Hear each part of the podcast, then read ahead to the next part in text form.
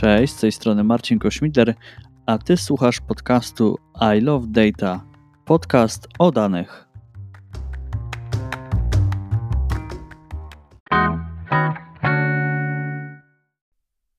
Coraz więcej danych jest wykorzystywanych przez firmy na potrzeby zwiększenia konkurencyjności na rynku. Jeszcze kilka lat temu te same dane były gromadzone dla samego faktu gromadzenia. Rynek zasiał buzzword w stylu robimy big data, a serwery mieliły po prostu puste, mm, puste powietrze. Na szczęście organizacje dojrzewają do decyzji związanej z wykorzystaniem zgromadzonych danych i z roku na rok poziom innowacyjności i zaawansowania zaskakuje rynek, szczególnie w obszarze trendów dla rozwiązań big data. Tym odcinku przedstawię 8 trendów w obszarze danych na rok 2020. Zapraszam. Jakie trendy w obszarze danych e, na rok 2020? Narzędzia BI staną się popularniejsze. Przede wszystkim wśród nowej generacji młodych ludzi, którzy zadają wiele pytań, e, a jednocześnie chcą uzyskiwać szybkich odpowiedzi.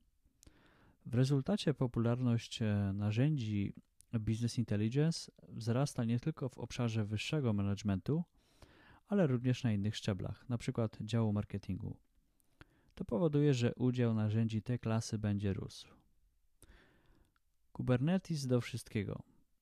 Już jakiś czas temu Kubernetes prześcignął Dockera i widać wyraźnie zainteresowanie technologiami związanymi z kontenerami. Samo zagadnienie kontenerów opartych mm, o Kubernetesa ma o wiele szersze spektrum popularności. Raczej nie ma co traktować tego jako chwilowy trend na ten rok. E, sam Kubernetes ma swoje niedociągnięcia, ale jego popularność wśród technologii powiązanych z danymi e, na pewno będzie skłaniać różne organizacje do rozwoju tego rozwiązania. Wzrost znaczenia DAS. DAS, czyli Data as a Service, e, to analityka danych świadczona jako usługa IT. Korzysta z niej już coraz więcej firm. Odnosi się ona do przetwarzania w chmurze, generowania tych danych, przechowywania w celu ich późniejszego wykorzystania w biznesie.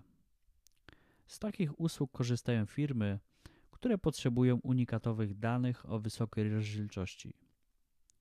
W branży e-commerce monitorowanie zmian tysięcy, mm, cen tysięcy produktów u konkurencji może być problematyczne. Z pomocą przychodzą firmy, które oferują właśnie rozwiązania w ramach usługi DAS. Dalsza popularyzacja Apache Arrow.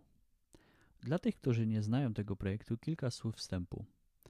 Główny cel polega na zwiększeniu wydajności aplikacji służących do przetwarzania dużych zbiorów danych. Apache Arrow jest czymś na zasadzie międzyplatformowej warstwy danych, która służy do analityki in-memory. Projekt, e, który jest współtworzony przez firmę Dremio, odnotowuje bardzo duże zainteresowanie e, tym projektem. Następne to cyberbezpieczeństwo i big data. Ogromne ilości danych to również duże wyzwanie dla infrastruktury i samego bezpieczeństwa danych.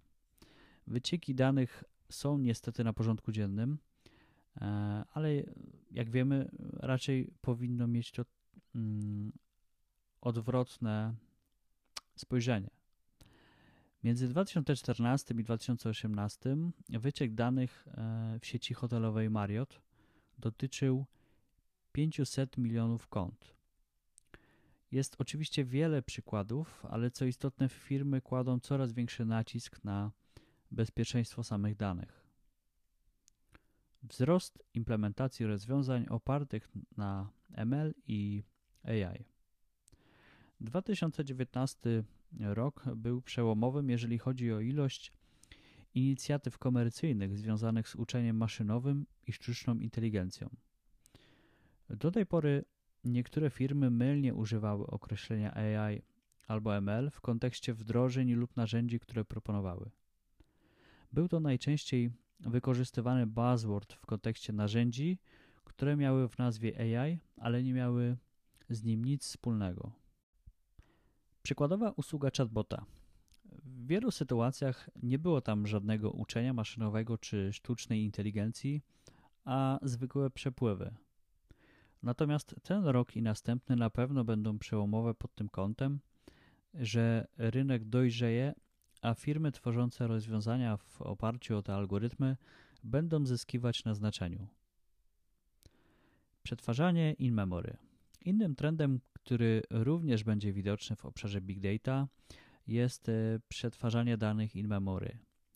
Z racji tego, że w ostatnich latach ceny pamięci RAM mocno spadły, takie rozwiązanie będzie mm, e, jeszcze bardziej będzie zyskiwać na popularności. Rozszerzona analityka. Połączone elementy sztucznej inteligencji oraz technik uczenia maszynowego pozwoli na stworzenie i rozwój oraz konsumpcję nowego rodzaju analityki.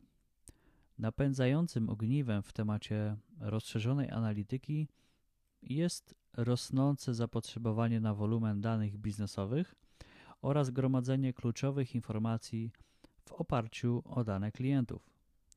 W 2018 roku wydatki na rozszerzoną analitykę kształtowały się na poziomie 8,4 miliarda dolarów, a do roku 2023 mają już osiągać ponad 18 miliardów dolarów.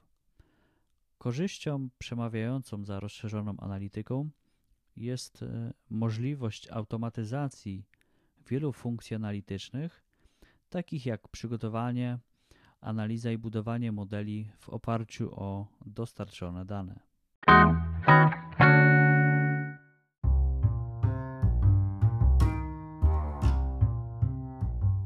Bardzo dziękuję za wysłuchanie tego odcinka.